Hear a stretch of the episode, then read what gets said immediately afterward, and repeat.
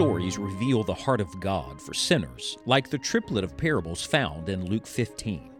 With the parables of the lost sheep, the lost coin, and the lost son, we see God's heart to bring sinners home to Himself.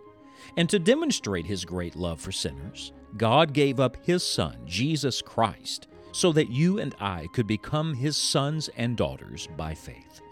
Let's join Scott Pauley now as we study Luke 15.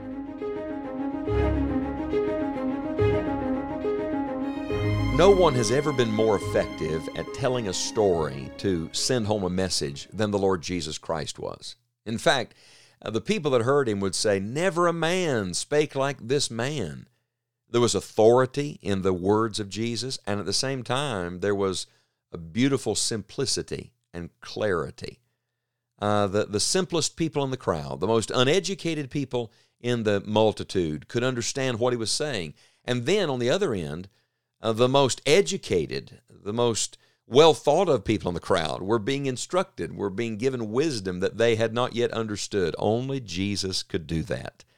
We've returned today to Luke chapter 15, to one of our Lord's most famous parables. Of all the stories he told, uh, the story of the lost, the parable of the lost sheep and the lost coin and the lost son, is recorded for us in Luke chapter number 15.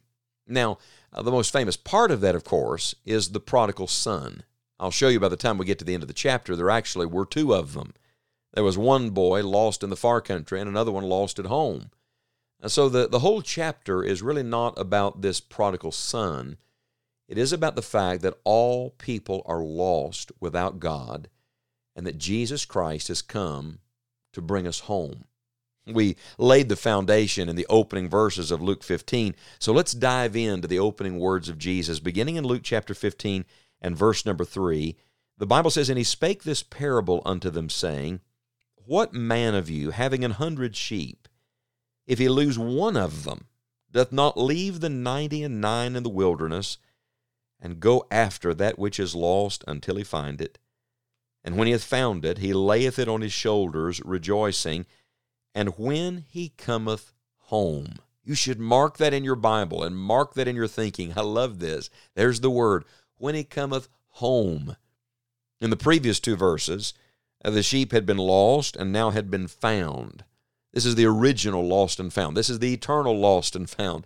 Lost, now found, and when found, where is that sheep brought? He is brought home. When he cometh home, he calleth together his friends and neighbors, saying unto them, Rejoice with me, for I have found my sheep which was lost. I say unto you that likewise joy shall be in heaven over one sinner that repenteth, more than over ninety and nine just persons which need no repentance. There is no joy like the joy the gospel brings.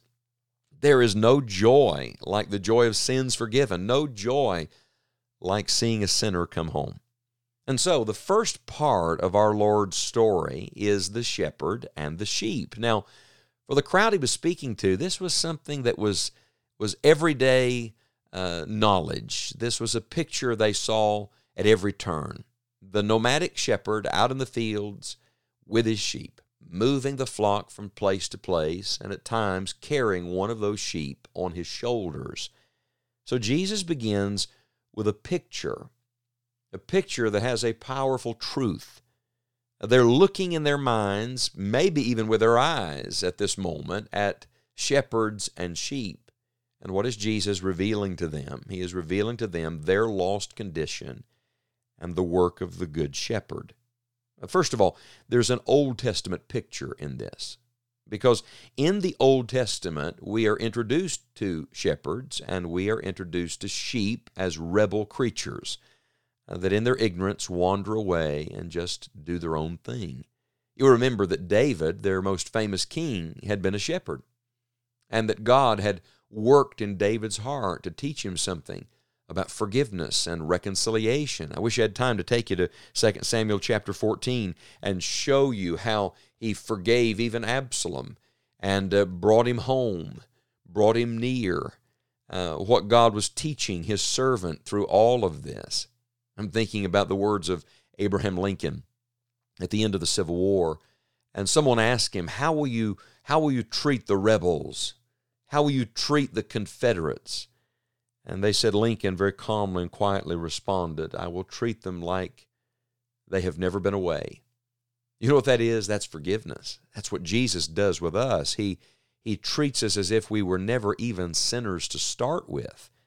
Uh, but he's drawing here in Luke 15 with this picture of the wandering sheep from an Old Testament picture found in Isaiah 53, where the Bible says in verse 6 All we like sheep have gone astray.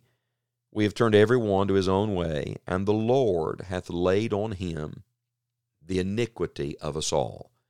So we are all that sheep. Who is that sheep? I am. You are. Uh, this is the Old Testament picture. Then there's the New Testament parable. And remember, the parable has some heavenly meaning. This is not just a story for entertainment value. Uh, the Lord's teaching.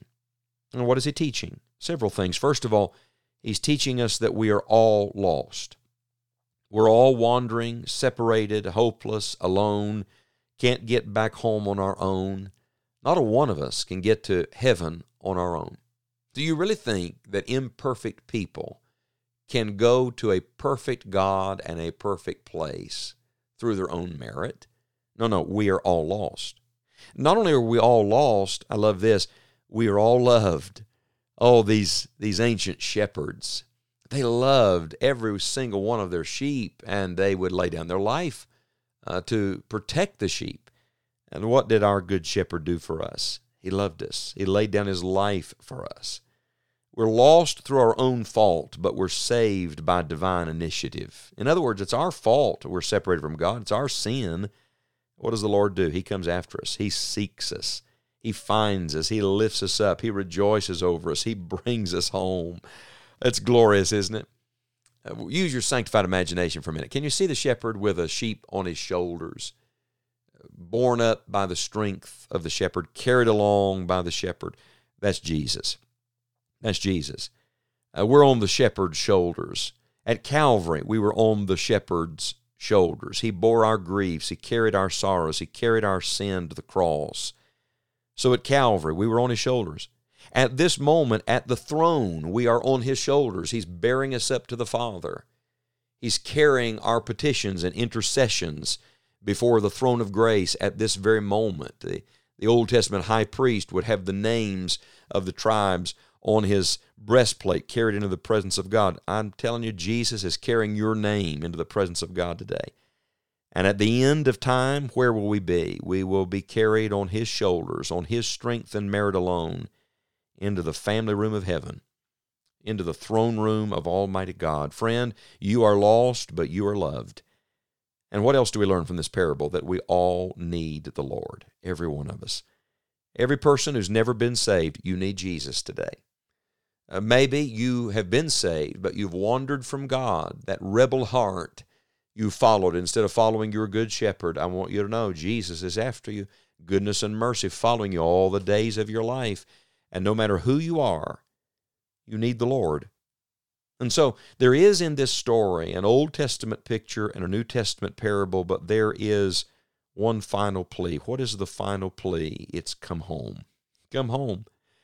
Today, you ought to look at the last page of your Bible. Revelation 22, verse number 17. The last page of the Bible ends with this the Spirit and the bride say, Come. And let him that heareth say, Come. And let him that is athirst come and take of the water of life freely.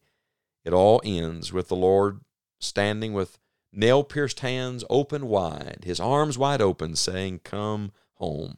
Softly and tenderly, Jesus is calling. Come home to your good shepherd today. The only time in Scripture when God is in a hurry is when He is pursuing sinners.